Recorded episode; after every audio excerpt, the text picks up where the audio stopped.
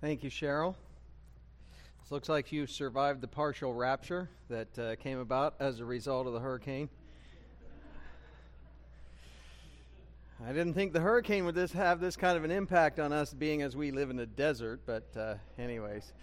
So we're going to have a little fun today. We, uh, uh, we're looking at Mark chapter seven this morning, so if you want to take your Bibles and turn together with me. And in honor of Chuck, I have three titles, and they are all alliterated, so you can take your pick. Uh, the titles for this morning's message reign from tradition or truth, the law of God or legalism, scripture or something else. Any of those three will work. I'm going to go with tradition or truth. The point of today's message really boils down to what is it that you're going to follow as your standard of righteousness and as the articulation of what God expects of you. From a contextual perspective, in Mark chapter seven, Jesus is dealing in the text specifically with the scribes and Pharisees. Just to fill out a little of the background, we'll get into some more of the specific details as they relate to the text when we get into this. Uh, but in the context of the nation of Israel, you know that when God redeemed them from bondage in Egypt, He gave them the law of Moses, the law of God. He gave them the specific stipulations regarding what He expected of them as a people. The Mosaic Law is the way it's a lot of times referred to. That Mosaic Law expressed not only the Ten Commandments, but it codified a number of other regulations. In other words, it got into details with regard to, well, the sacrificial system, and not only the sin offerings, but also free will offerings and other uh, circumstances. It even had some very specific instructions that Uh, even today, modern t- interpreters tend to consider a bit bizarre, like uh, the instruction, do not boil a goat in its mother's milk. Uh, it seems like that cooking recipe is a bit obscure, and why would God forbid the nation of Israel from doing that? Likewise, the prescription to not eat Uh, pork and those kinds of things, those dietary regulations. And in fact, when you look in the New Testament and you see that, for example, in Acts chapter ten, Peter is hesitant to take the gospel to Gentiles because they're Gentiles, they haven't been circumcised, they don't recognize the law of God, et cetera. And so God gives a vision to Peter of a sheet coming down, and all those animals that were fir- previously right off the menu, including pork and whatnot. Uh, so he gives him a vision saying all of that is okay. Peter says, but wait, wait, wait, I have always, and even later in Peter's life um, and ministry, after he's had that vision, after he's had it confirmed that the Mosaic Law and those dietary regulations and restrictions have been lifted along with the sacrificial system because of the once-for-all sacrifice for sins that Christ made, it's now okay to eat pork if you're a Jew. Uh, et cetera. Well, in Galatians chapter two, three, no, th- uh, in Galatians chapter two, the Apostle Paul says that he had to confront Peter because he was sitting there and eating with Gentiles just like he always did until some of the circumcision showed up, and then he went back to his old practices and wouldn't eat with the Gentiles anymore, and, and Paul rebuked him. So this is, if listen, if you're a Jew, the Mosaic Law, the dietary regulations, and all of those uh, different prescriptions, those were a specific set of instructions God gave in the Old Testament. It says, as my people, as a national witness internationally, this is the way I expect you to behave. This is the way I expect you to dress, and I expect you to and, uh, avoid the kinds of practices that your pagan neighbors do, and that's where most likely, uh, this is the way I would handle it anyways, that prescription with regard to don't uh, boil a goat in its mother's milk. And there's a lot of debate about this because it's hard to figure out exactly what that's tied to, but I think the best way to understand it is when Uh, when the Jews went in and took the promised land, they drove out the Canaanites, et cetera. They had a number of cultic worship practices, a lot of them tied to fertility rites in their various belief systems. And uh, there are Canaanite religious beliefs and practices associated with things like boiling a goat in its mother's milk so that you bring fertility to yourself and your household and your property. All that kind of uh, the superstitious mumbo-jumbo. That's the technical term for the day. I, I introduced the word doofus last week. Mumbo-jumbo is today's cool word, all right? So you can have some fun at lunchtime again today. Mumbo-jumbo. M U M B O. Jumbo, large mumbo, okay? That's what we're talking about. Anyways, um, so uh, when we're talking about the that Old Testament sacrificial system and all the various dietary laws and prescriptions, the many and sundry laws and the many and various types of laws, okay, the people of Israel didn't obey them all. In fact, the Sabbath, especially the Sabbath year, was neglected from the beginning. End result, they wind up in captivity. When they return from captivity, they immediately are following practices that are violations of the law of God, marrying foreign wives, et cetera. And Ezra addresses all of that very severely. And they are forced to respond accordingly. Now, when when after that generation, after Ezra's generation, in his re- focus of returning to the law of God and adhering to it, adhering to it and following it, from that point on, over the next four hundred years until the time of Christ, you have basically rabbinic traditions that are accumulated. Now, what do you, what do I mean when I say that? What I mean is that the rabbis, the scribes, the lawyers, the interpreters of the law of God decided that what we need to do is come up with a set of uh, specific statements that codify what it means to keep the Sabbath, what it means to follow this specific command in Scripture. And so they came up with, you know, well, what is it, what does it mean to work on the Sabbath? I mean, can I tie my shoe? Can I get dressed? Can I clean up the dishes after dinner? Can I make dinner? Can I do this? Can I do that? Can I do the other thing? How far can I actually travel? And it's now uh, and, and it's now work instead of uh, keeping the Sabbath, et cetera. So the scribes, like any good lawyers, decided to start to codify this and accumulate this. All right? Now, this actually isn't picking on Mark. That happens later. So just just don't, it's not always all about you, Mark. All right? But the, the, the, the lawyers, the interpreters of the law, began to write laws upon laws upon laws. And they are referred to as the traditions of the elders. And that's the way you'll see it in your English Bible, the traditions of the elders. And these, over time, codified and further stipulated exactly what does it mean to do this. Now, one of the things that originally starts with this is you're just trying to help people keep the law, to understand whether they're violating the Sabbath or not and the other regulations.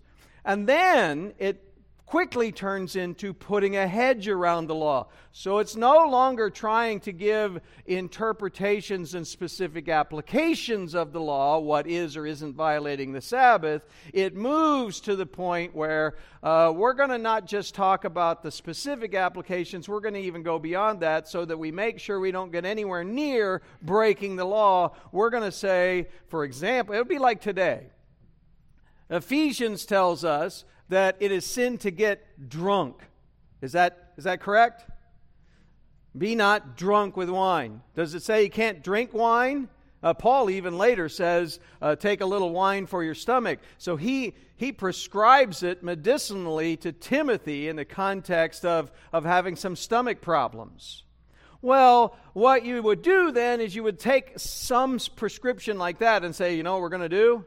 We're going to say the law actually is, if you really want to obey God, you never drink any wine at all, ever. In fact, you don't drink, you don't smoke, you don't chew, and you don't go with girls who do. See how it begins to expand?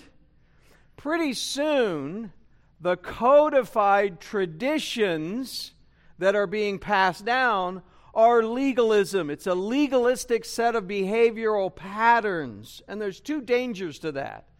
Number one, it it actually leads to a false sense of security and a false sense of assurance of your own righteousness. I am better than other people. I'm more righteous than other people because I don't drink, I don't smoke, I don't chew, and I don't go with girls who do, when in fact, that standard is way beyond what God says.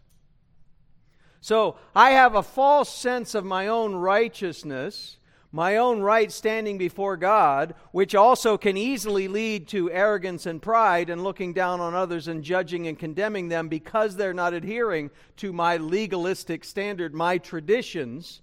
And notice, I'm removed from the truth now. I'm not following the truth. I'm following traditions. I'm not following the law of God. I'm following a set of stipulations that are an interpretation uh, and an extended application of what I've come up with or others have come up with for me. And that's my behavioral pattern and standard by which I'm judging what's right and wrong, what's righteous and not righteous. Follow me? Now, this is one of the reasons when why when Jesus shows up and you get to the end of the Sermon on the Mount, and the common reaction to Jesus' preaching is, wow, this guy preaches different. He doesn't preach like, like one of the scribes, one of the Pharisees, one of the rabbis. He preaches as one having authority within himself. You want to know why? Because he's not referring to traditions. He's not referring to Rabbi so-and-so. He's not referring. He's just going straight from Scripture. Now, and that's the other thing that happens when you start following traditions or a legalistic set of stipulations that you or others have come up with for you. Okay? What happens is the law of God is no longer your ultimate authority. Anytime you have Scripture plus something else as your set of instructions that you're following, this is no longer the ultimate authority that added set of traditions or instructions is. If you want to see a very modern equivalent of this, look at Catholicism. They have the Word of God and papal authority and the traditions of the church. It's, it's just a modern form of Pharisaic legalism. And that's why they have a new sacrificial system. That's why they have a new priesthood. That's why they have new sacrifices of the Mass, et cetera. Okay, that's, that's all that's going on there. You've got... You've got the law of God, you add something to it, and the law of God is no longer your ultimate authority. Now we go to Mark seven. We walk right into Jesus' day and his time frame. And you have the Pharisees. The Pharisees are the most righteous people on the planet, the most devoted people to the law of God on the planet that everybody can see. That's why it's so stunning in Matthew five in the beginning on the Sermon on the Mount when Jesus says flat out, unless your righteousness surpasses that of the scribes and Pharisees, you will not enter the kingdom of heaven. You know what he just said? The people you think that are the most righteous are not going to heaven. Because that's all external and it's all adhering to a set of traditions and standards that are not the biblical standard. See, that is a major affront to the formal religious system. Now, if you want an encapsulation of this, in Romans chapter ten, in verse two, the Apostle Paul talks about the Jews. He says, my heart's desire in verse one and my prayer to God for them, that is for the Jews, the Jewish people, is their salvation. For I testify them that they have a zeal for God. They are zealous to worship and to follow and obey God, but it's not according to knowledge. In Philippians chapter three, Ephesians Philippians chapter three, the Apostle Paul describes his own confidence in the flesh when he was a Pharisee this way. He says, I myself might have confidence in even in the flesh. Okay? I might give you a list of the things that reveal to you what I was like as a Pharisee and what I believed made me right with God. For uh, uh, for although I myself might have confidence even in the flesh, if anyone else has a mind to put confidence in the flesh, I far more. I was circumcised the eighth day. Why? Because the Old Testament called for circumcision. Of the nation of Israel, of the tribe of Benjamin, a Hebrew of Hebrews, as to the law, a Pharisee, as to zeal, a persecutor of the church, as to the righteousness which is in the law, found blameless. See, I kept all those external requirements and all of those practices and all of those traditions. And I did it better than almost anybody else, and in many cases better than everybody else, even of the Pharisees in my day. Now, when you walk into Mark chapter seven, what you're going to see is that's exactly what Jesus confronts. What is your authority? Is it truth or tradition? Is it the law of God, or is it legalism, your own set of standards? Is it Scripture or something else? Because if it's Scripture and something else, if it's the law of God and your legalistic standards, if it's the truth and your traditions, then what the real authority is, is not the truth, it's not the Scripture, it's not the Bible anymore, it's now your traditions. And that's what Jesus is going to confront here. What you're going to see is that the tradition that traditions focus on externals. Truth evaluates the heart, and that's what God looks on. God looks on the heart. The Pharisees indeed have a real devotion to adhering to what God expects of them in the Scriptures, but it is what God expects of them in the Scriptures as detailed by their rabbinic traditions. And so their real authority is, is removed from the Scriptures and becomes those traditions. So as we get ready to look at this, what I want to challenge you with is, what is your standard? Is your standard the Scriptures, or is it something else? Is it actually what the law of God says? Or it is, is it your interpretation and your set of uh, interpretive applications that becomes the standard by which you judge not only yourself, but then look at others and evaluate them and whether they are right in the sight of God by your own standards of behavior? Let's take a look at both tradition and truth in order. We'll start by looking at traditions, verses one to thirteen. Worship built on religious traditions, as Ju- Jesus addresses it with the religious leaders. And actually, it's the leaders themselves that raise the issue. Jesus just uh, refutes it. Notice the question from the Pharisees starting in verse one. The Pharisees and some of the scribes gathered around him, that is Jesus, when they had come from Jerusalem, and had seen that some of his disciples were eating their bread with impure hands, that is, unwashed hands. The Pharisees and some of the scribes gathered around Jesus. So that's what tells you that this is kind of a private conversation. Uh, when they had come from Jerusalem, which shows you this is an official, formal delegation. Now, I need to take a pause here. We're going to put a pin in this, and I need to correct something that I've said at least last week, and I think the last two weeks. So I mentioned that we were in the last four to six weeks of Jesus' earthly life and ministry before we get to the Passover. So that's incorrect.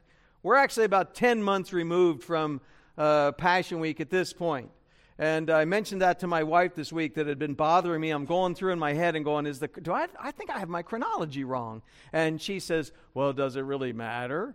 And I, and I said, and I says to her, "Well, it doesn't change the interpretation, but it's factually in error." Uh, so, and I really, I really care that I get it right. And so, so I will just say, forgive me. I, I went back through my notes. I'm trying to figure out whether I misread somebody. uh, and just wrote it in my notes and went with it, or whether I read somebody that has holds to like the one-year chronology, and I went with that. I think that's what I did, but I couldn't go back and find it. And so I just went through and I reworked out the whole chronology of the life of Christ again. And just to set things into perspective, the first... And one of the problems is there is a Passover that's actually not detailed in the four gospel accounts, so it does become a complex issue, uh, but it still irks me that I swung and missed. But the, the point is, for the first two years of Jesus' earthly ministry, he accumulates his disciples, he singles them out to be with him, and he is he is focused on preaching to the populace, to the people, and doing miracles, et cetera. When you approach the last year of his li- earthly life and ministry, that's when he has given them plenty of revelation to respond rightly. He has given them plenty of instruction and uh, open preaching to respond rightly to. And when they haven't, since God never caters to unbelief, he begins to preach in parables, and then he begins to separate himself from the masses. And the big event related to the feeding of the five thousand, that well, five thousand men plus all the women and children, is that that's John six, we have the bread of life discourse. Now that's not actually in Mark six. Mark six says after verse fifty-three, when they crossed over, that is the Sea of Galilee, they came to land at Gennesaret and they moored to the shore. Uh, and when they got out of the boat, immediately the people recognized him and ran about that whole gun- country and began to carry uh, here and there on their pallets those who were sick to the place where they heard he was, et cetera. And so that's when the bread of life discourse takes place. And they want to take him to Jerusalem and make him king by force. And he says, unless you eat my flesh and drink my blood, you have no part with me. Unless you're totally committed to me, then we have nothing to do with each other. And most of the crowd that was with him dispersed at that point. Now, he still is popular. You see in verse fifty-six, whenever he entered villages or cities or countryside, they were laying the sick in the marketplace, imploring him that he might just touch the fringe of his cloak, and as many as touched it were being cured, et cetera. Still doing miracles and still doing a, a popular ministry, but he moves away from Capernaum and where he largely had spent most of his time, and he is he is now past the absolute height of his popularity. Is still popular, still doing miracles, but more and more he is focused just on training his disciples and preparing them for his ultimate exit, uh, exit which is going to happen uh, on his last Passover. So we are heading to that. We're just not as close as I made it seem last week. So forgive me for uh, for for being a doofus and dorking that one up. That, how's that, Gina? All right, so in, in chapter seven, verse one, the Pharisees and some of the scribes gathered around him, private conversation when they had come from Jerusalem, formal address. So he's gotten to the height of his popularity. People are already talking about wanting to make him king because they recognize him as Messiah because of the miracles. And so the Pharisees have sent a commission to formally interview him. And if you take a look at John's gospel, if you remember at the beginning of Jesus' earthly ministry in John two, Jesus does a very messianic thing. He does a thing that really indicates he is from God. You know what that was? It's not the miracle of changing water into wine as much as it is the cleansing of the temple. And when he walks into the temple and drives out the money changers and nobody lifts a finger, the high priest, the, the, the chief priest, they come out and they confront him and say, by what authority do you do this? You know what they've just admitted? What we're doing is wrong, and, and you caught us, but what gives you the right to take that kind of action? Can show us a sign that proves that you have a right to do this. And he says, destroy this temple, in three days I will raise it up again. Now they laugh because it took forty-six years to build Herod's temple just to the state it was. Jesus was talking about his body, but it always tickles me that uh, that the temple of his body, but it always tickles me that that they're challenging Jesus to do a miracle that actually he could do. The, the, the God who spoke the universe into existence out of nothing in six literal days could have easily just leveled Herod's temple and spoke it back into existence. So I, that, that always tickles me, but I digress. Point is, he he confronts the priesthood, the Sadducees on their home turf, and they can't do anything to stop him. The reason John three says Nicodemus comes that night and says, we know you're a man sent from God because nobody can do the things that you do unless God were with him. The primary focus is on him having addressed the corruption of the priesthood and the worship system. That's Nicodemus, the chief teacher, the uh, one of the members of the seventy rulers, the elders of Israel. He is, he is the big shot, uh, big shot Pharisee. He said, oh, you are definitely from God. And we're here ready to recognize you. There's no, no question. We recognize you are from God. Nobody could do what you did uh, unless God is with him. And and you would think, and I expect, expect that what the Pharisees, Nicodemus in particular, was looking for is him to go, oh, well, good job. You guys are the Orthodox ones. You are the Bible believers. You are the the ones that are committed to obeying the law of God. Good job, Nicodemus. And what does he do instead? Nicodemus, unless a man is born again, you cannot enter the kingdom of God. What? Nicodemus, you're the teacher of Israel and you don't get this? And from that point on, Jesus' ministry was outside of Jerusalem and in the main stomping grounds of the Pharisees and the scribes. And he got invited to Pharisees' houses. He got invited to scribes' houses. He would go in and have dinner with them, just like he would go in and have dinner with the tax collectors and sinners. And the scribes and Pharisees were greatly offended. They agreed that he did a good job in pointing out the corruption of the worship system by the priests. But then he walked into their own houses, and he walked into their own synagogues, and he's telling them, hey, you guys are sinners too, and you need to repent. And then he's going and eating with tax collectors and sinners and just telling them to repent, and they have a place in the kingdom of God. Wait a minute, this doesn't add up. And now we get just to the height of Jesus' popularity, and the Pharisees and some of the scribes gathered together with Jesus when they had come from Jerusalem in an official delegation, and they had seen some of his disciples who were eating br- their bread with impure hands, that is, unwashed hands. Well, why would that be an issue? Why would that be something they would ask him about? Verse three, for the Pharisees and all the Jews, any self-respecting Jew that really loves God and really cares about the law, is going to go through a ceremonial washing exercise before they sit down to eat. Why? Because that's a Jewish tradition. That's a religious tradition.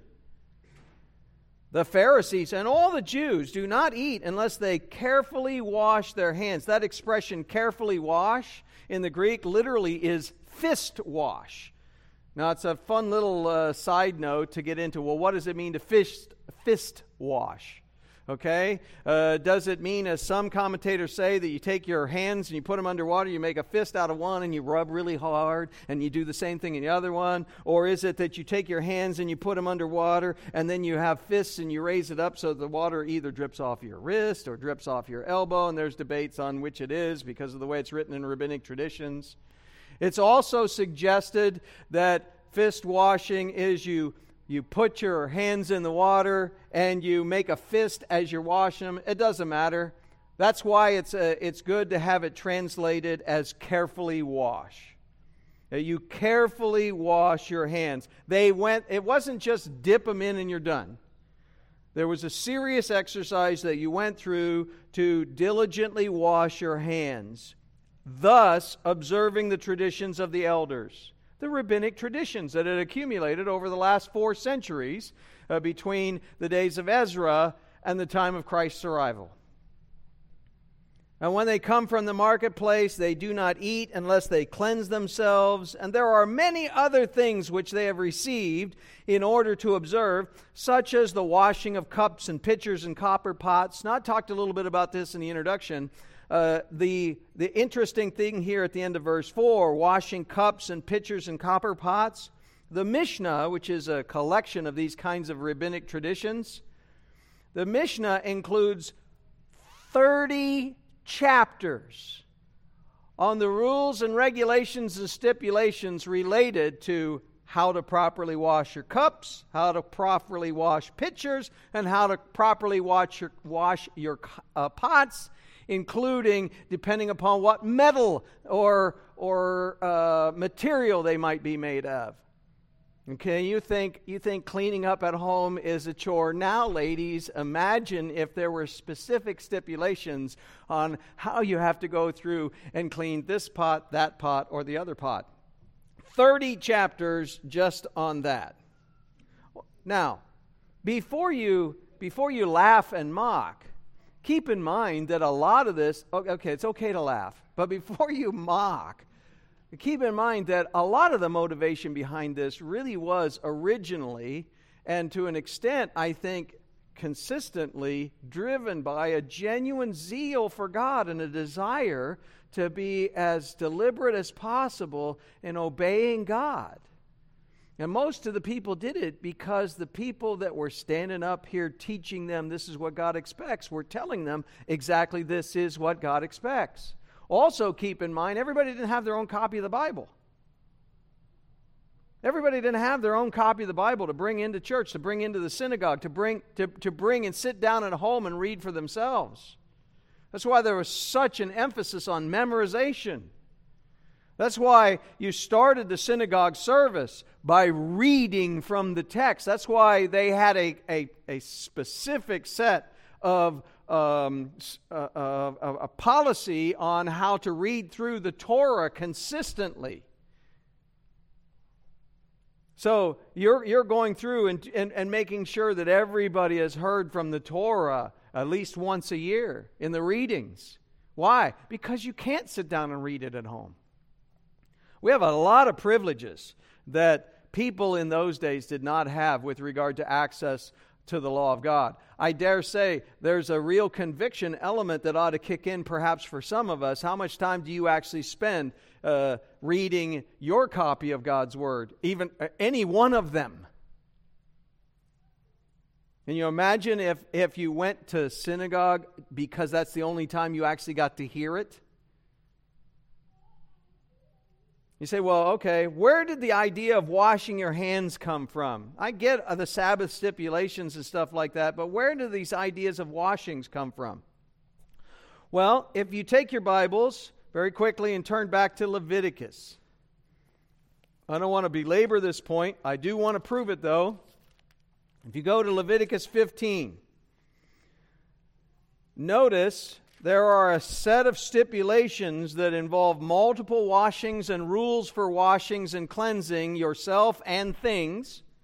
When somebody has a discharge, when somebody is sick and there's some discharge involved. Now, we're gonna, not getting into medical details there, but I think you can imagine what kind of discharges we're talking about. And these are rules that God gave through Moses uh, to the people of Israel. Leviticus fifteen, verse one, the Lord spoke to Moses and to Aaron, saying, "Speak to the sons of Israel and say to them, when anyone has a discharge from his body, his discharge is unclean. Moreover, this shall be his uncleanness in his discharge. It is his uncleanness, whether his body allows its discharge to flow or whether his body obstructs the discharge. Every bed on which that person with the discharge lies becomes unclean. Everything on which he sits becomes unclean. Anyone, moreover, who touches his bed shall wash his clothes and bathe in water and be unclean until evening. Whoever sits on a thing on which a man with a discharge has been sitting shall wash his clothes. Clothes and bathe in water and be unclean until evening. Also, whoever touches the person with the discharge shall wash his clothes and bathe in water and be unclean till evening. Or if the man with the discharge spits on the one who is unclean, he too shall wash his clothes and bathe, et cetera" You go all the way down through verse thirteen. Even when he gets better, he washes himself and his clothes uh, in order to clean. Notice this all has to do with a specific situation. You got somebody that has a discharge, though. This isn't every day, everybody. You follow me? And we could go through all those other details, but I think you get the point. Leviticus sixteen. Look at verse twenty-three. Now we're looking at the uh, preparations for the Day of Atonement, the one day a year where there's the formal sacrifice for sins. Leviticus sixteen twenty-three, Aaron shall come into the tent of meeting, take off the linen garments which he put on when he went into the holy place, he shall leave them there. He shall bathe his body with water in a holy place, put on his clothes, and come forth and offer his burnt offering and the burnt offering of the people, make atonement for himself and for the people. Then he shall offer up in smoke the fat of the sin offering on the altar, and the one who releases the goat as the scapegoat shall wash his clothes and bathe his body with water. Then afterward he shall come into the camp, et cetera. Uh, notice in verse twenty-eight, the one who burns them, the ashes uh, of the sacrifices and the offerings, the one who burns them shall wash his clothes and bathe his body with water, and then afterward he comes back into the camp. And this is a permanent statute for you, verse twenty-nine, et cetera. But notice this repetitive washing and this commitment to make sure you're really clean, it's all tied to the Day of Atonement, formal exercise of approaching God and offering a sacrifice for sin to God. Jump ahead to Leviticus twenty-two.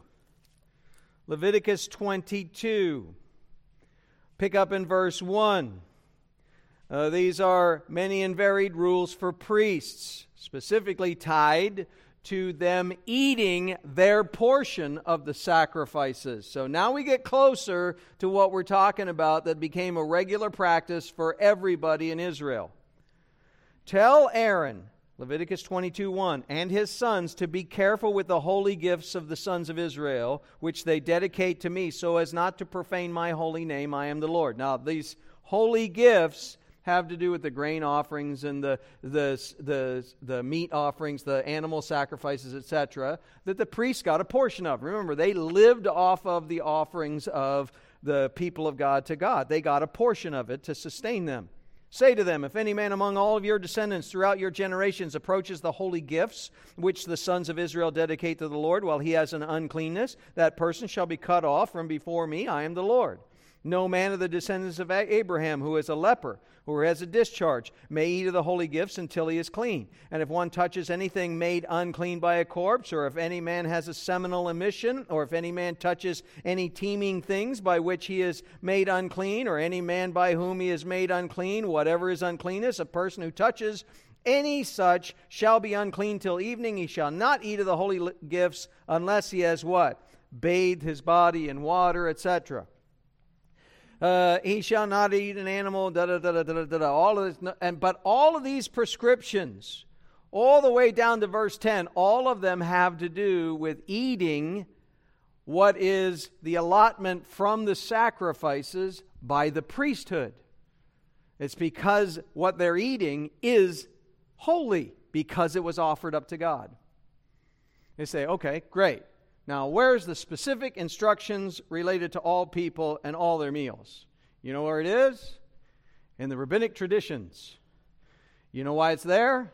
Listen, if this is the way the priests ought to be, we all ought to be being holy like this, so this should be all of us, all the time, every day, and that's that's how traditions trump truth.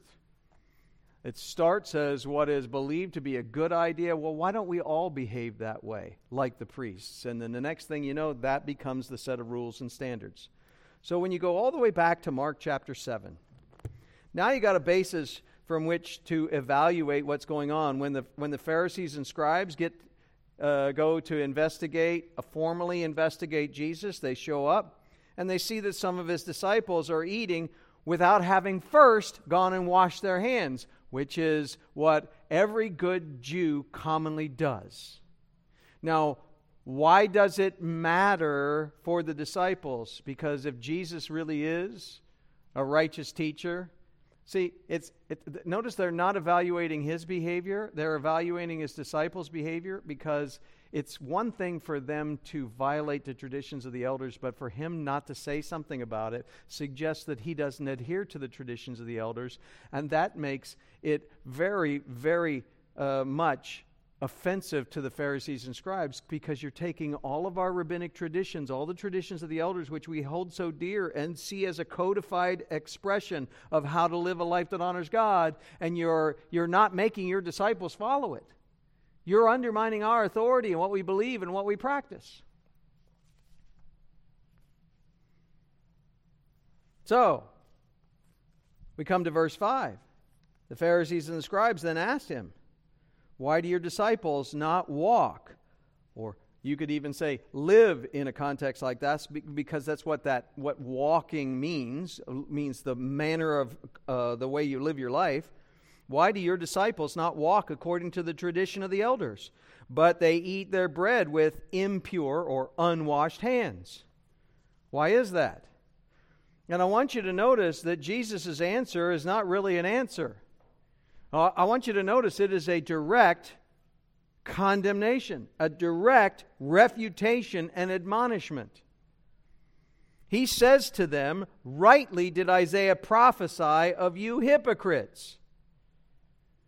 Rightly did Isaiah prophesy, and by the extension, when you look at the content of what he's quoting from Isaiah here, condemn. And a, a side note here, the word hypocrites, I know I've said this many times, I just want to make sure we're clear, because when I grew up in church, I learned the word hypocrites means that you're the kind of a person that says one thing and does another. Okay, technically the word hypocrite is not does not mean that. That's a lot of times what we mean by the use of that term in English. But the Greek word here, which is rightly translated hypocrite, means someone who is playing a part. It refers to an actor, uh, someone who, who does a performance in a play. It's it's pretending to be somebody or something you're not.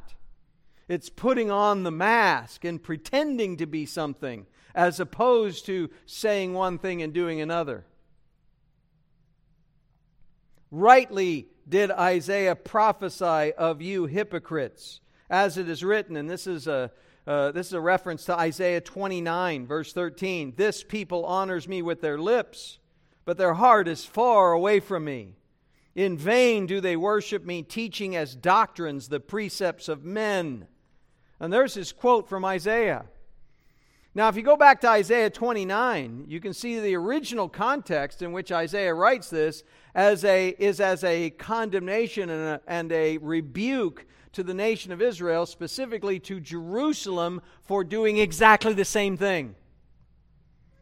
They were honoring God with their lips. They were singing praises and psalms and hymns and spiritual psalms and expressing worship to the God of Israel. But they were not living in accordance with His commands. They were giving themselves also to the worship of idols and to offering up sacrifices on the high places to other gods, and engaged in the rituals of their pagan neighbors. In vain do they worship me. For no purpose do they go through the exercise of formally worshiping me. Why? Because I don't accept any of it. Because you're not doing it from the heart. Your heart is far from me. Teaching as doctrines the precepts of men. Teaching as things, uh, uh, as, as doctrines. Something you need to believe and adhere to, when in fact, all that is, is man-made prescription. That's not divine commands. And now here's where he takes that text and that context from Isaiah twenty-nine and applies it directly to the Pharisees and the scribes that he's talking to in verse eight. Neglecting, of the command, ne- neglecting the commandment of God, you hold to the tradition of men. You are upset. You are asking me why I do not tell my disciples to adhere to the to the traditions of the elders, to the traditions of men that you adhere to and teach other people to adhere to. I'll tell you why. Because you are far, your heart is far from God.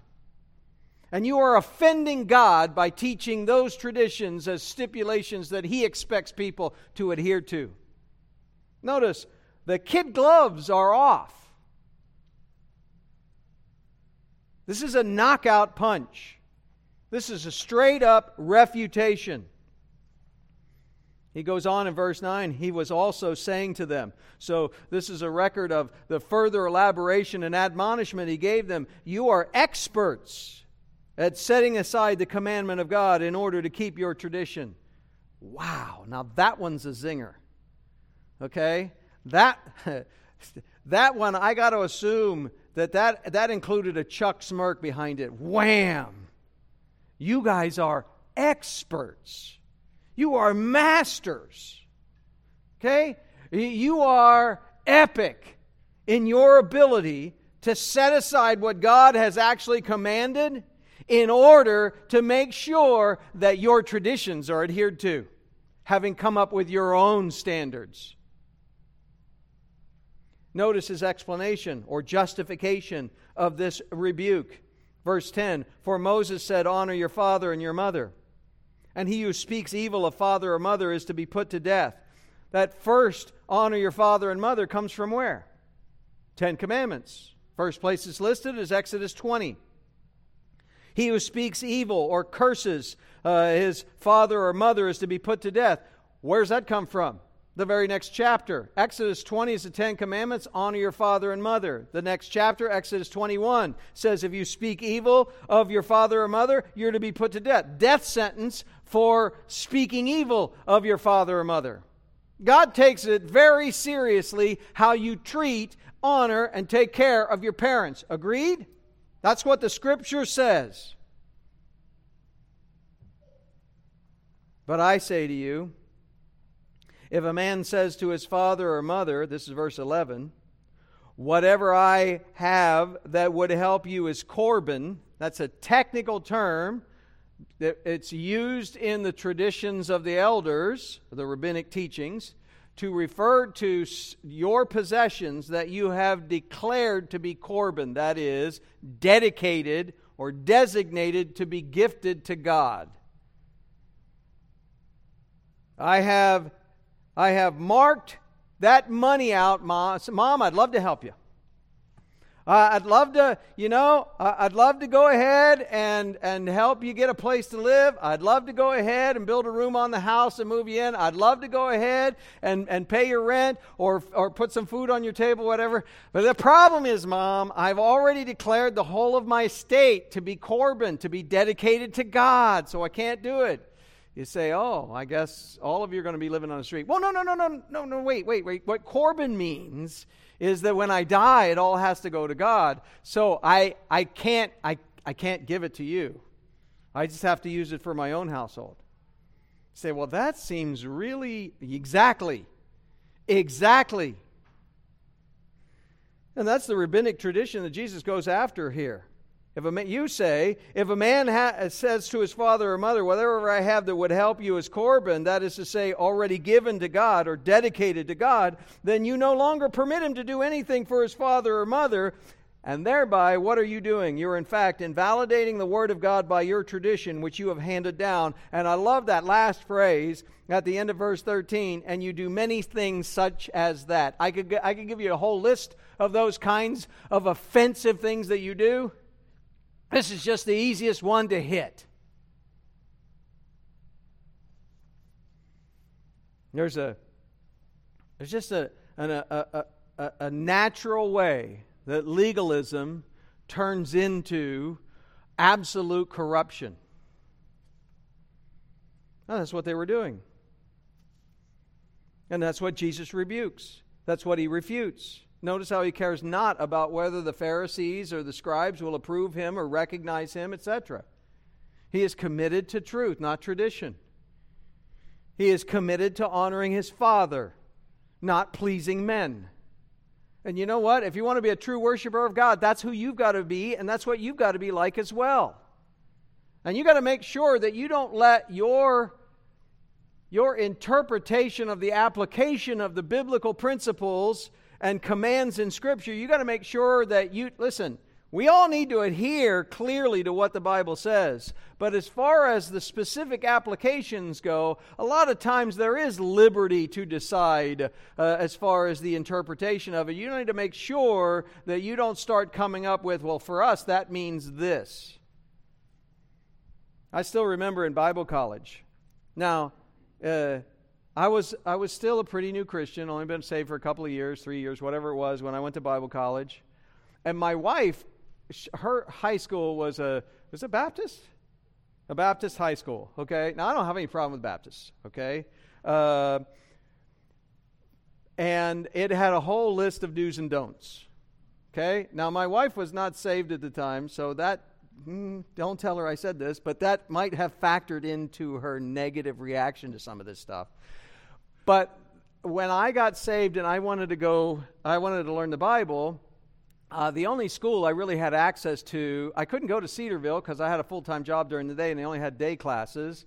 So I went to a little Baptist Bible college in Cincinnati for my undergraduate, a Bible degree. And uh, they had this code of conduct that was expected that you had to sign off on. And and it was a don't drink, don't smoke, don't chew, don't go with girls who do. It, it, and it listed R movies and or whatever. I can't remember all the... And, and so I read through the list and I went, okay, well, I don't do any of that stuff. Fine, signed it. Uh, I haven't had a drink basically since I uh, since shortly after I got saved because of the way I used to be. No problem. I can sign that. My wife, ooh, she, I mean, it took an hour for her to get back from her orbit around the moon. She said, you can't sign that. That's legalism. I said, dear, I'm already living according to that standard. Yes, but it's not because it's that standard. Well, I understand that. Well, do they? Well, I don't know, dear. I just want to learn the Bible. Can I please go to college? And so, uh, But then in time, I started to realize that for some people, they were like me, and they didn't have any problem signing that code of conduct because they would never think about it. It wasn't the code of conduct. You're just asking me, do I do anything like this? No. Uh, but for others, you get there and you start realizing others are defining their sanctification by that. You know, there's lots of movies that aren't rated R that I won't watch. There are lots of movies that, and in fact, this is one of the things... Being thirty when you're saved, getting saved at the age of thirty, there's a lot of movies I grew up with as a teenager and in my young adulthood, and I'm like, I remember that was a good movie. And then you rent it and you pop it on. It's like five minutes, ten minutes in, Kath and I are looking like, okay, we can't watch this. I don't remember any. Do you remember any of this garbage in there? No. Well, let's let's let's watch another rerun. Okay. Well, but it's see, there's a lot of things that that passes the rating that do, don't pass. My conscience. Does that make sense? My conscience, informed by Scripture, needs to be the standard by which I live, not somebody's codified external set of standards. Now, this is such a serious issue that I want you to notice that in verses fourteen to twenty-three, as we wrap up our study this morning, I want you to notice that just Jesus does not let it go, having just admonished and rebuked the Pharisees. At this point, he's going to be, move beyond that, and he is going to inform the crowds of the religious hypocrisy and then teach his disciples privately about religious hypocrisy.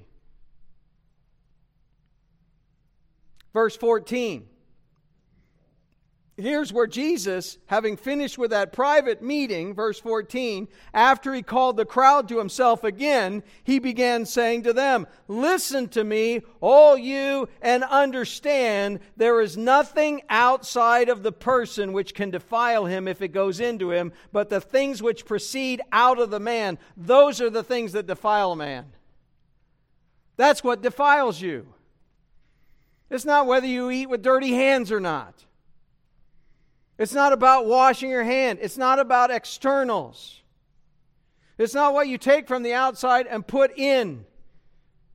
It's what comes out of you. That's what that's what offends God. You notice in verse sixteen, uh, the reason it's in square brackets in the New American Standard and some of your Bibles is because it's not actually part of Mark's Gospel. This is added into later manuscripts, which is why it's in the King James and the New King James. If anyone has ears to hear, let him hear.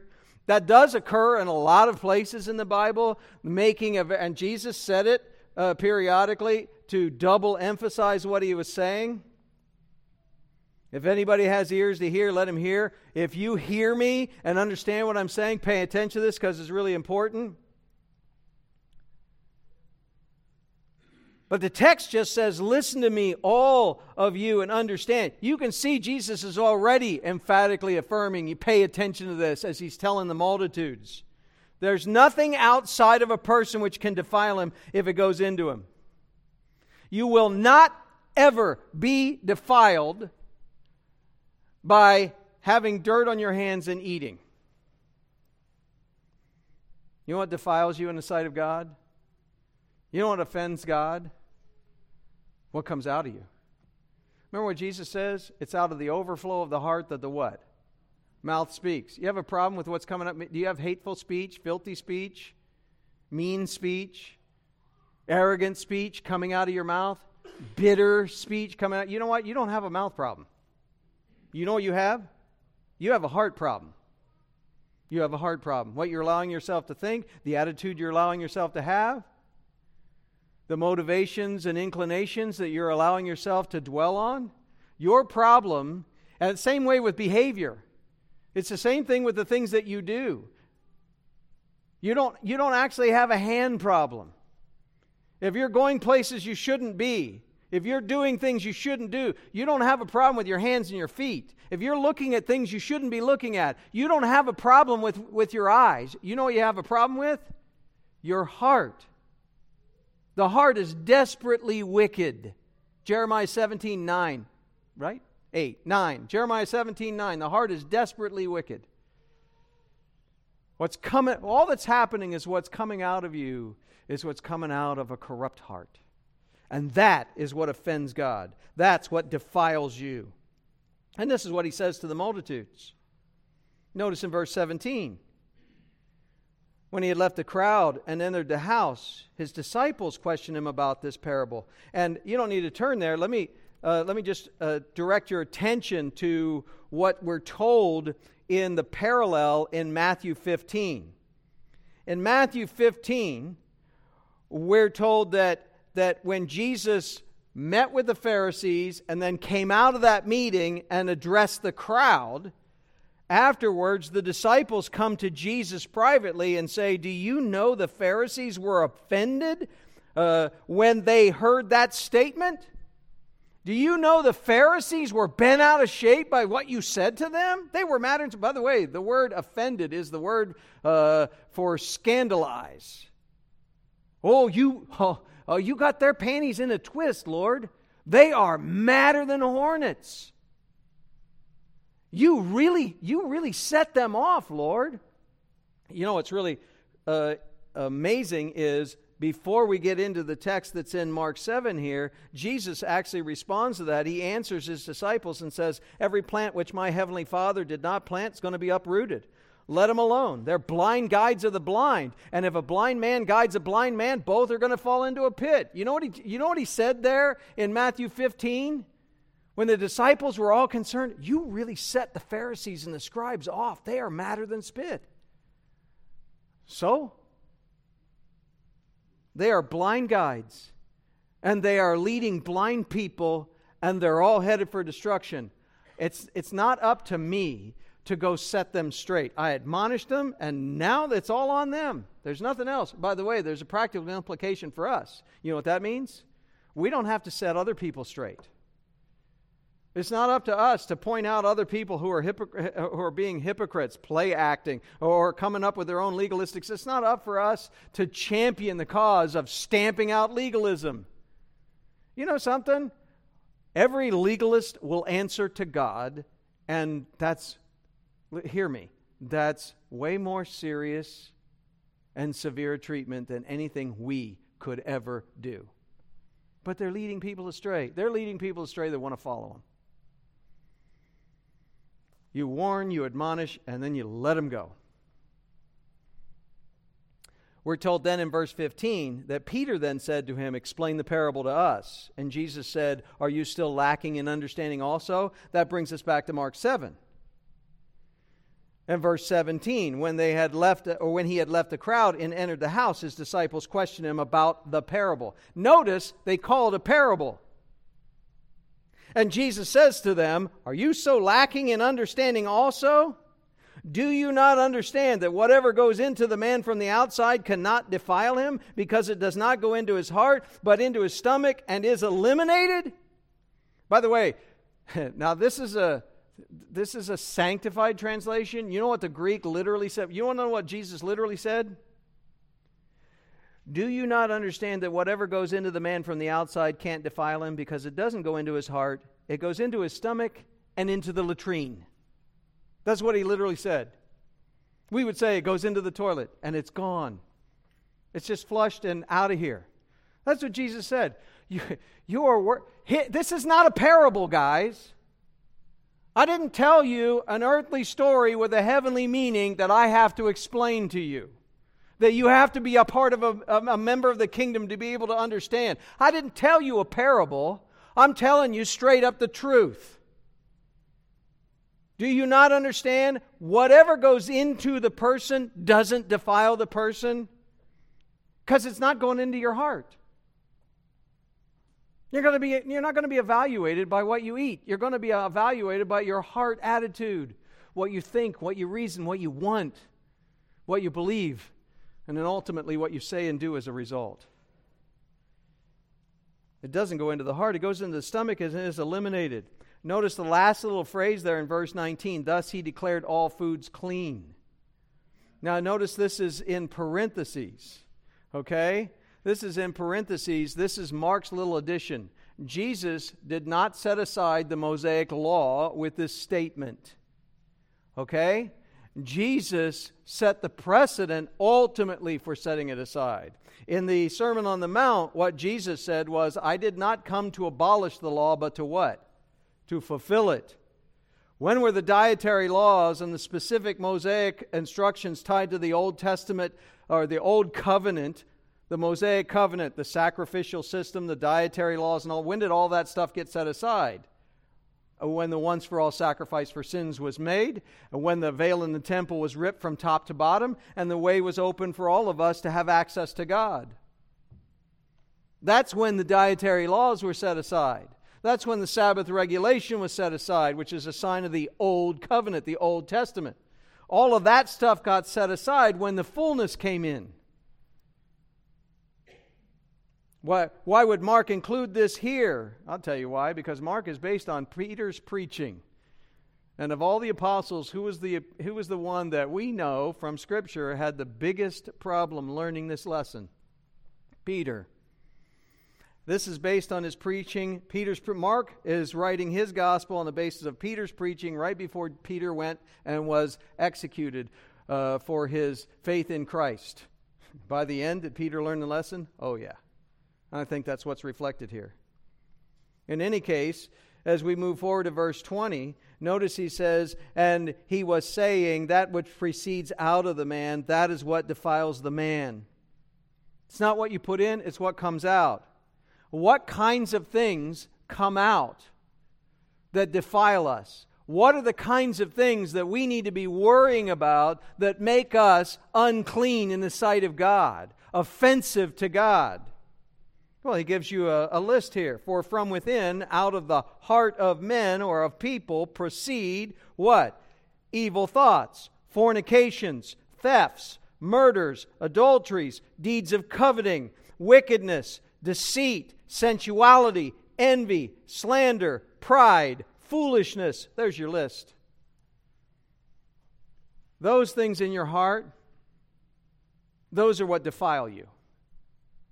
Those things in your heart, and especially when they come out and they manifest themselves in the way you behave, the attitude that you show, the things that you say, the things that you do, those are the things that defile you. Those are the things that make you an offense to God.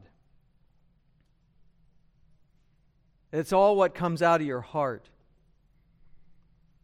We start through the list here. Evil thoughts, dialogismos. It's not just thinking, it's the reasoning. It's not just thinking the thought. It's the reasoning behind that thought. Tell me something. You ever have a thought and play with it? Ever have a thought that you know is wrong? Whether let, let, let me ask you a question. This probably only happens in my house, but have you ever had heated fellowship in your marriage? That's, that's what my pastor used to call a fight. Oh, okay, yeah. So, so then you, you and Donald, you and I, we're on the same page now, right? Okay. So for the rest of you, you get to thanks for coming in for my and Donald's counseling session. All right, because in my house there are times when I'm thinking things about my wife. I cannot believe she just asked me. How can she think that? You ever play? You ever have that th- kind of thinking going on in your heart? Now you know you would never say it. Probably. Unless you're really, a, you know what I'm talking about? You follow me? Okay, those are evil thoughts. It's that evil reasoning, evil thing. You let yourself think stuff and you know that it's not right. Now, you may not be able to get control of your mind right away. That's because you live in a sin-cursed, fallen world and a fallen body with a fallen mind and fallen memories, et cetera. Okay? But that's what defiles you, thinking like that. Evil thoughts. Fornications. This is this the broadest term. It's uh, we get the word pornography or porn from this. It's porneia. It's the broadest term for sexual sin, for immorality of any kind. Thefts. Guess what thefts means? Klepte, uh, klepe. Uh, it means uh, uh, it, it, we get our word kleptomaniac from that. You know what it literally means? To steal something, to take something that isn't yours. You ever saw something that somebody else and just take it or think about taking it and then plan, plan through in your mind, could I get away with it? And if you realize, oh, I won't get away with it, so I'll just leave it. Okay? It, that, that, just the thought. You don't even have to actually do the action to defile yourself in the sight of God. These are the kinds of evil thoughts. These are the kinds of sinful thoughts that defile you in the sight of God. You ever justify it? How many of you at home have a tablet that, that is actually a work tablet? Ah, now, when I say tablet, immediately you think iPad. Oh, I didn't steal the laptop, right? I'm talking about a tablet of paper, uh, a thing of sticky notes. Well, it's okay. I do some work at home, so I just pocket it, bring it home. You justify it, right? As opposed to buying. You know, it's you just stole. And you justified it in your own thing. See, all that reasoning, all that thinking. These are the kinds of things that Jesus says, this, you really want an educated conscience? You really want to think about what defiles you in the sight of God? Listen, it's not adhering to or not adhering to some external standard that you came up with. It's looking at your heart and comparing it to the expectations that God has expressed in Scripture and seeing whether you measure up. And you are going to find you don't. You don't. This is why Jesus came. You want to, you want to know why Jesus is so passionate about this, so direct about this? He didn't come to die because we just needed a little help. He came to die because we are rotten to the core. Evil thoughts, fornications, thefts, murders. I direct your attention to Matthew five to really start to understand the sin of murder. I think most people hear that word murder and they go, I've never done that. Well, according to Matthew chapter five, Jesus says, if you fired off a hateful word against somebody, you committed murder where? In your heart. That, and if you say to someone, you good for nothing, if you have that bitter thought, that bitter attitude, that resentful attitude, that hateful attitude towards somebody, you, you're already in your heart committing the sin of murder. You may not be worthy of capital punishment in a physical sense, but you're worthy of eternal punishment in a spiritual sense because God is evaluating not just your external behavior, God is evaluating the what? The heart. When God chose David to be king instead of Saul, you know why? Because he was looking for a man who was a man after God's own what? Heart. Adulteries. The only difference between fornication and adultery is whether you're violating a marriage covenant in the act or not. Deeds of coveting. Oh, this is a good one. This is, so I've just been preaching all this time. No meddling. But the meddling starts now. You ready? Deeds of coveting. Now, it means coveting, but I don't think that we really think through what coveting actually means, especially in our society today. It would probably be better to think of this. I mean, some of the old, uh, the King James type terminology fits a little better here. Greediness, avarice, stuff like that. But if you really want to know what the word means, what coveting actually means, it is a strong consuming desire for more. It's when you want more than what you have. Our entire society, our entire advertising entertainment, and marketing industry is founded on generating covetous attitudes in all of us. You want to know why most billboards and most commercials and most ads have pretty girls on it? Because you immediately have the attention of most guys. You want to know why uh, uh, there's new car commercials that show popular, powerful, rich people with a with a perfect life driving this cool car that does everything that you wish your car did? Because it creates in you dissatisfaction with your car and a desire to buy a different car or another car. Let me ask you a question. How many guitars do you have to have before you have enough? You know what the answer is? One more than I have today. One more than I have today. I, I, I got a new guitar over the summer, and I had a blast playing it. I bought it because my son-in-law has one just like it. It was a fun little exercise, a fun little ordeal, and uh, the whole bit. I get it. And I still remember to this day, I remember it's on its way. And because I ordered it on the internet, guess what shows up on a Golden State Warriors uh, page? Five other guitars that I don't own that are a little bit more expensive or a whole lot more expensive and better than it. And I followed one of those and went, oh, that is pretty nice. And then I thought, what an idiot. You have two hands. It takes both of them to play one not very well. What are you going to do with another one that you can't play very well? I think I'm I think I'm good. But I had to work through that. Now, how many? Let me ask you a question. Ready for the meddling? How many purses is too many? Is an or enough? How many pair of shoes? How many outfits? How many knickknacks? Paddywhacks and give a dog a bone. Okay? How many is enough? You know what the answer is? At least one more than I have. Why? Because that's what's defined. We have a covetous attitude. That's all that's going on. You you you know, you need to not give attention, not be worrying about legalistic standards and don't drink, don't smoke, don't go with girl, and don't chew, and don't go with girls who do, and that kind. You, you need to start looking at the attitudes of your heart. You want to know what is defiling you in the sight of God? It's not external conformity to some set of standards. It's the heart attitudes that are offensive to God.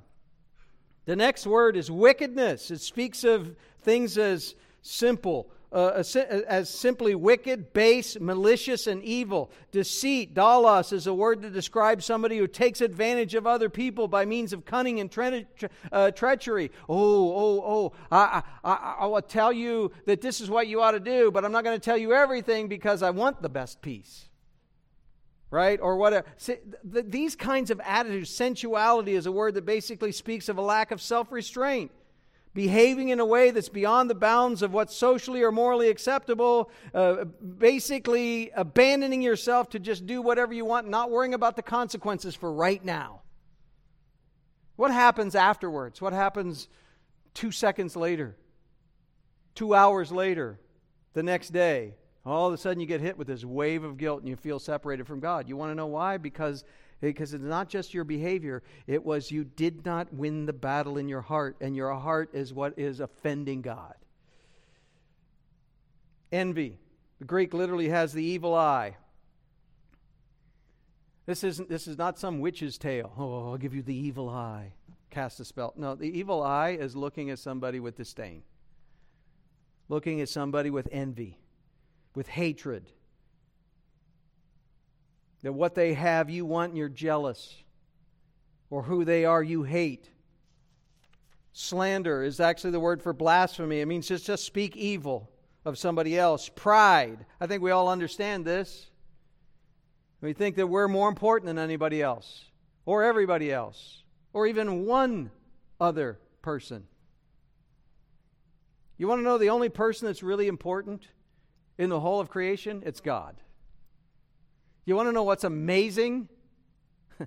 Is that He considers us important to Himself. You want to read You want to read something that will really cause you to step back and go, wow? Read Psalm eight this afternoon when David says, when I look at all of creation and consider the works of your hands, you know what I wonder? What am I that you give a thought to me? Now that, that's humility. And we are all typically the opposite of that. And foolishness. Foolishness is the last one. It just means you lack a good sense of judgment. There are lots of foolish things that we do because we just don't care what God thinks. Verse twenty-three, Jesus closes off this way. All these things proceed from within, and they are the things that defile a man. They are the things that defile a person. You know what you need to be concerned about? Not the traditions of men, not the legalistic standards that that people have come up with, or that you yourself have come up for your, with for yourself. You need to be continually looking at the attitudes of your heart and repenting of the evil attitudes. Don't just repent when you do it, repent when you think it. Having gone through all this list, let me just ask you, how'd you do? What's your standard? Jeremiah seventeen nine. The heart is more deceitful than all else. It is desperately sick. Who can understand it? You know what the answer is? Verse ten. I, the Lord, search the heart and test the mind, even to give to each person according to his ways, according to the results of his deeds. You want to know why you need to be absolutely, totally concerned, not about external behavior, but the internal attitudes and thoughts and intentions of your heart? Because that's what God is going to evaluate you on the basis of. And none of us will pass through that level of expectation and that kind of a standard that God has for us. And that is why Jesus came. Jesus came to offer himself as the once-for-all sacrifice for our sins, not because we needed a little help, but because our hearts are desperately wicked and we are far from God. And without him, we would rightly be headed to the lake of fire that we all deserve. You know, there's a lot of people with legalistic standards out there. There's a lot of people who profess to be Christians that are basically living a le- according to a legalistic set of rules. You need to not worry about any of that. You know what you need to worry about? Your own heart and your own heart attitude, even with regard to our evaluation of each other.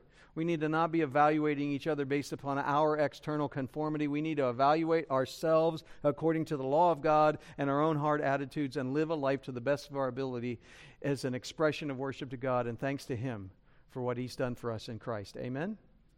Thank you, Lord, for today and for the many ways you bless us. Thank you for the clarity of your teaching, and thank you for the conviction that it brings to our hearts to consider a standard that it is impossible for us, even with a new heart, to measure up to. Forgive us of our many sins. Forgive us of our hateful attitudes, our evil thoughts and intentions, inclinations, and even desires, and the behavior that so often springs from us. But help us to be not those people who are focused just on controlling the behavior so that we don't do things we shouldn't do. Help us instead to recognize the real issue is a matter of the heart. Help us to recognize that what we need to control is our thinking, and what we need to get a hold of and continually repent of is sinful thinking, sinful desires, sinful thoughts, so that we honor you with our attitudes, and the words that come from our mouth are praises of thanks and expressions of adoration, because you really are a great God and you deserve our worship.